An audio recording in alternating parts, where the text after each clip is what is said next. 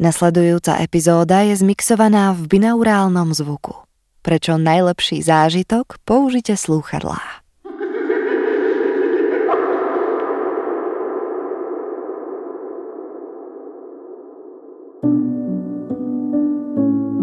Ešte nikdy sa žiaden človek nepozrel za hranicu života.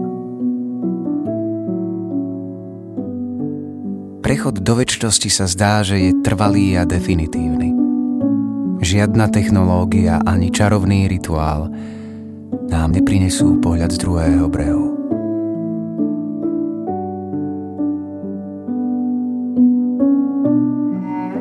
Počas života tuto na Zemi však niektorí mávajú sny. Tajomné predtuchy, ktoré naznačujú, čo sa vo svete po smrti nachádza. Niekedy sa tieto predtuchy týkajú života ešte predtým, ako sa človek narodil. Presne také mal hrdina tohto príbehu. Jeho meno si ponechám ako tajomstvo. Možno je to niekto, koho ste dnes stretli v autobuse, v rade v obchode. Alebo je to niekto z vašich blízkych.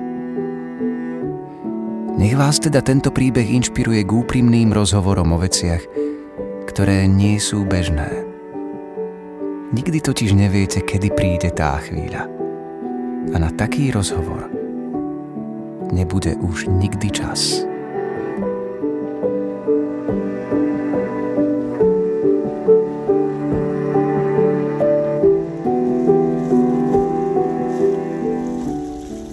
Kráčali sme pomaly. Pod nohami nám šumelo lístie. Bolo to príjemné. Cítil som sa veľmi ľahko. To je to slovo. Oranžová farba, aká býva koncom septembra, bola všade naokolo. Nikdy by mi nenapadlo, že kráčame po cintoríne a každý z hrobov, okolo ktorých ma ten neznámy prevádzal, bol ten môj.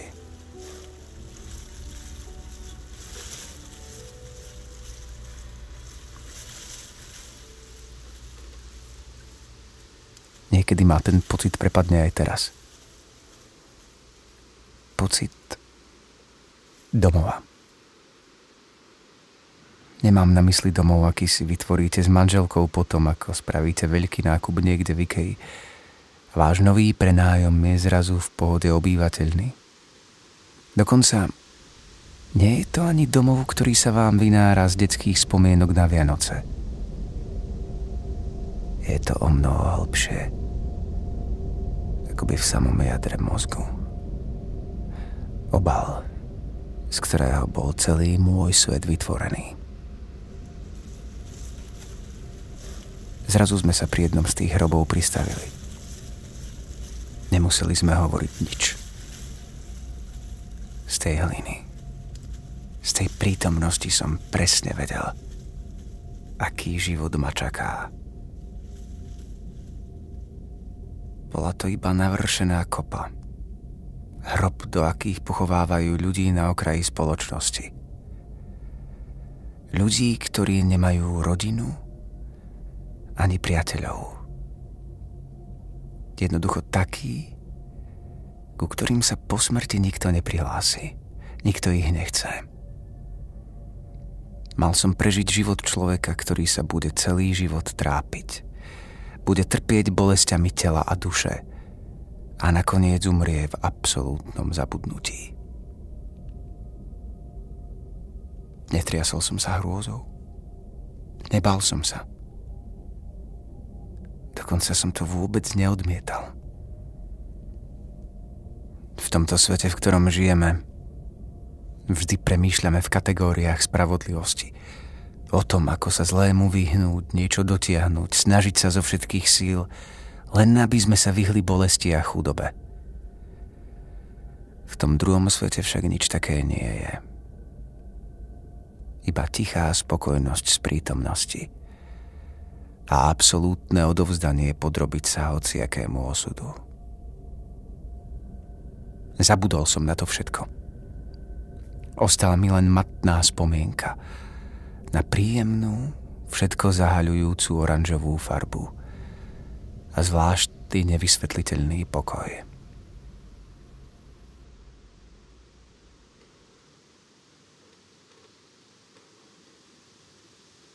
Narodil som sa ako siedme dieťa do rodiny zlatníka.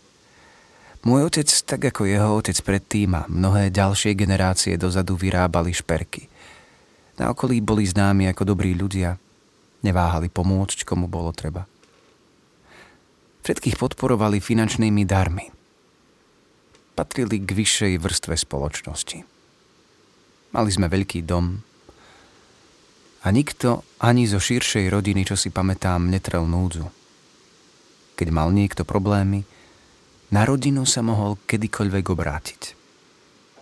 A tá pomohla, ako bolo treba. Na prvé roky svojho života si pamätám veľmi jasne – bolo to šťastné a krásne obdobie. Bolo nás síce veľa, ale nikdy sme nemali žiaden konflikt. Rodičia nás na vtedajšie pomery veľmi moderným spôsobom viedli k samostatnosti a, a rovnosti. Neuprednostňovali žiadne z detí. Zvláštne. Skúste si predstaviť, koľko nás bolo. Nikdy som nepocítil, že by viac záujmu venovali najstaršej sestre – alebo mne, najmladšiemu dieťaťu. Na to obdobie si spomínam rád. Je v mojom mozgu všetky spomienky. A z tohto obdobia nie je už nič. Rodičia sú dávno mŕtvi. A ich remeslu sa z rodiny, pokiaľ viem, už nik nevenuje. Rozprchli sa Nejaká časť je v Amerike, nejaká časť v inom, ďalekom svete.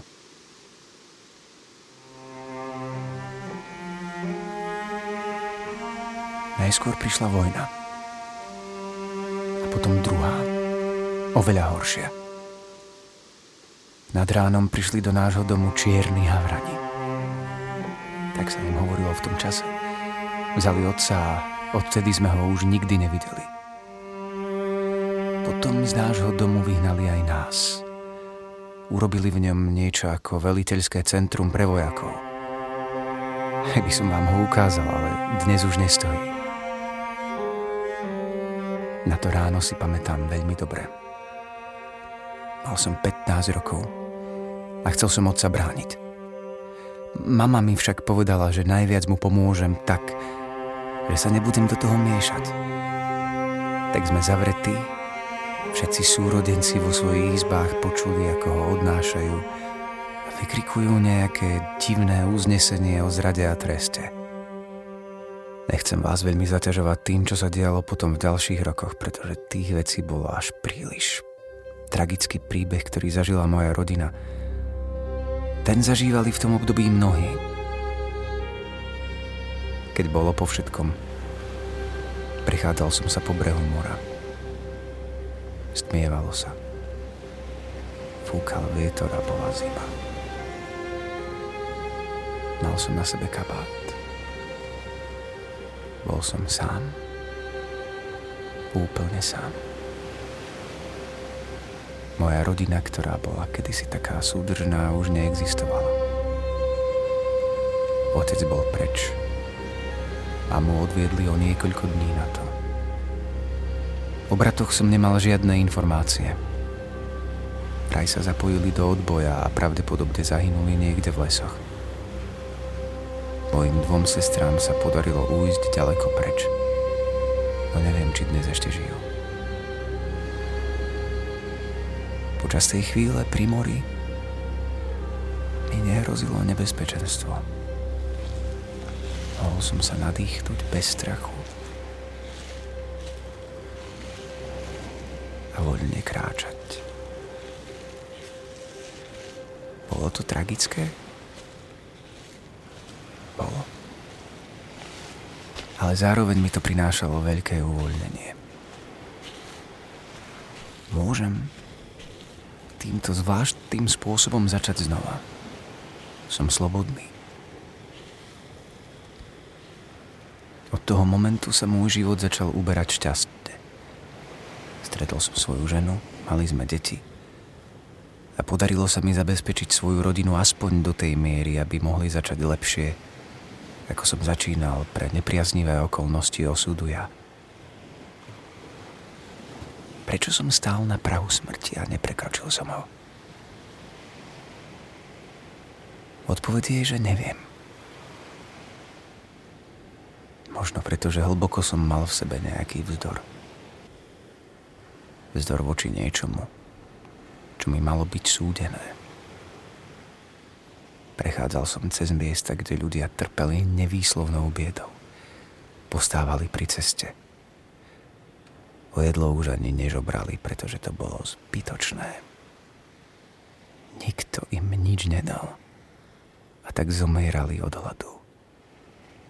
Hlad neušetril nikoho. Ako mu sa predsa len podarilo dostať sa z toho pekla, újsť a predsa len sa nejako vzoprieť. Toho čakala guľka niekde ďaleko od všetkých. Bol to koniec sveta.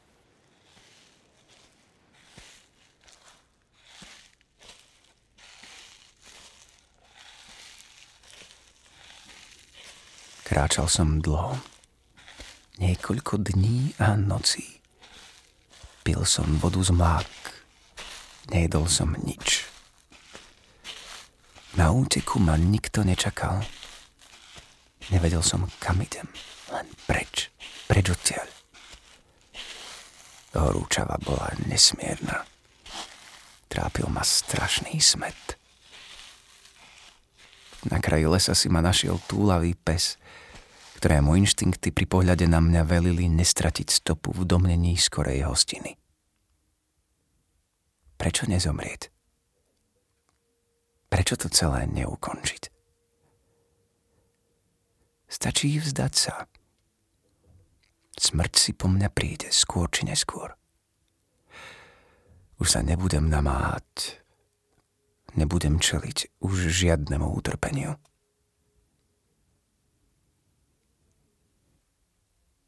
Život si treba zaslúžiť, hlavne keď vám osud nepraje. Stojí to nesmiernu cenu. Keď už však raz žijeme, nie je nič dôležitejšie. Túžime prežiť, žiť dobre, pomáhať ostatným, aby žili svoj život slobodne. Kým sa dostanete na kraj tejto jamy, je to dlhá, predlhá cesta. Aspoň tá moja taká bola. Smrť pomaly prichádzala. Prichádzala rýchlejšie, ako som od nej chcel. Ak som jej už teda rozkázal, aby si po mňa prišla, aspoň v tom si ponechala slobodu. Zavrel som oči. A to, čo sa dialo na tomto svete počas tých chvíľ, keď ma smrť vzala nazrieť za okraj, pre mňa ostáva väčšným tajomstvom. Oranžová farba, ktorou bolo predkané celé moje detstvo. Nejasná spomienka na niečo, ktorá mi našepkávala, že existuje nepoznaný pokoj, sa rozliala všade na vôkol. Vítaj na druhom svete.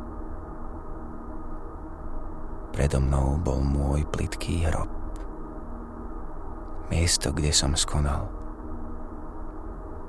Stál pri mne ten, ktorého som dobre poznal. Bol to však iba pocit. Nevedel som, ako sa volá. Prevádzač na druhý svet? Kde som? Opýtal som sa ho. Naplňaš svoj osud. Už len krátka chvíľa. Odpovedal. Nedokázal som sa mu vzoprieť.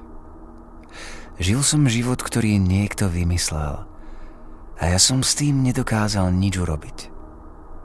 Cítil som, ako sa mi to nádherné miesto stáva väzením. Nedokázal som to ďalší raz. Ďalší raz umriem a narodím sa.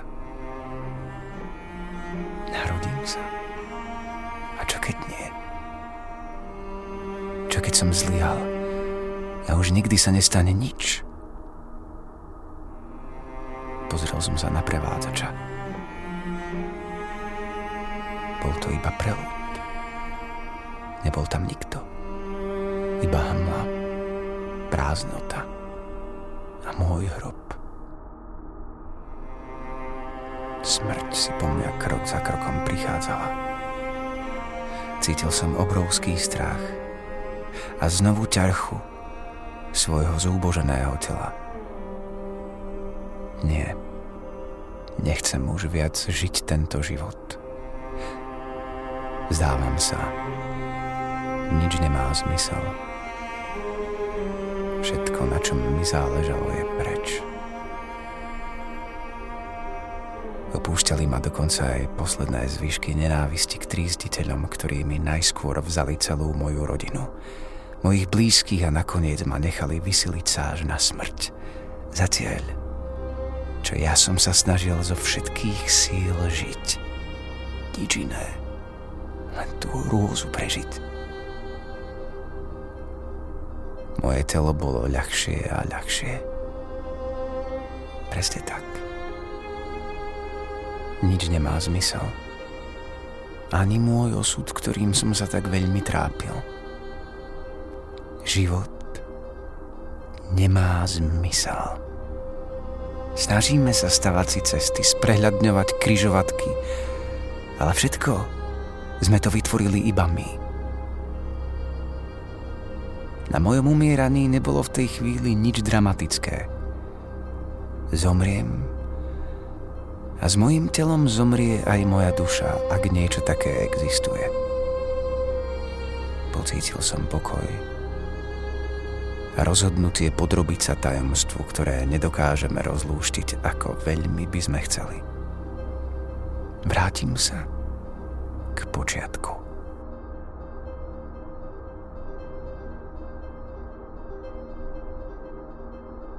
Potom sa však stalo to, čo nedokážem vysvetliť. Prebral som sa v nemocnici. Všetko vyzeralo ako si inak. Znova som zaspal.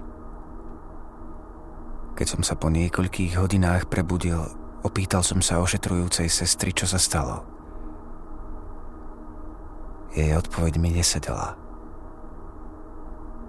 Aká operácia? Všetko bolo úplne inak. Kde som? Sestra začala ďalšiu vetu oslovením.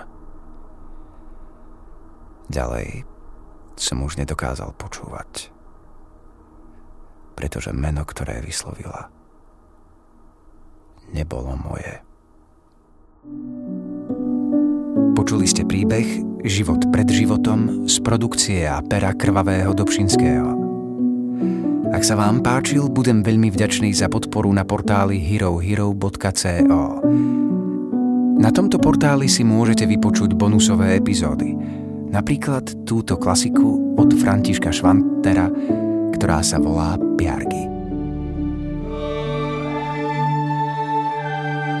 Magda. Magduša, kdeže si? Kde ťa hľadať? Čakajú ťa vo svete, lebo si slúbila doniesť nové čipky. Tie najdrobnejšie, drahé, čo odpretáš len zriedka. A kde si veselá devucha. Tvoj smiech bol na slnku veľmi chytľavý. Skákal ani kozľa po trávniku a prekvapovala chlapov, čo ho počúvali. Koho sa opýtať na teba? V ktorú stranu si sa pohla, že nie po tebe ani stopy. Magda, Magduša. Či naozaj si vošla do väčšnosti? Čo sa v Piergoch udialo, si môžete vypočuť na portáli herohero.co, kde za 4 eurá môžete podporiť moju tvorbu a vypočuť si rôzne ďalšie bonusové epizódy od svetových klasikov ako Ellen Edgar Poe, František Švantner a iní. Link nájdete v popise epizódy.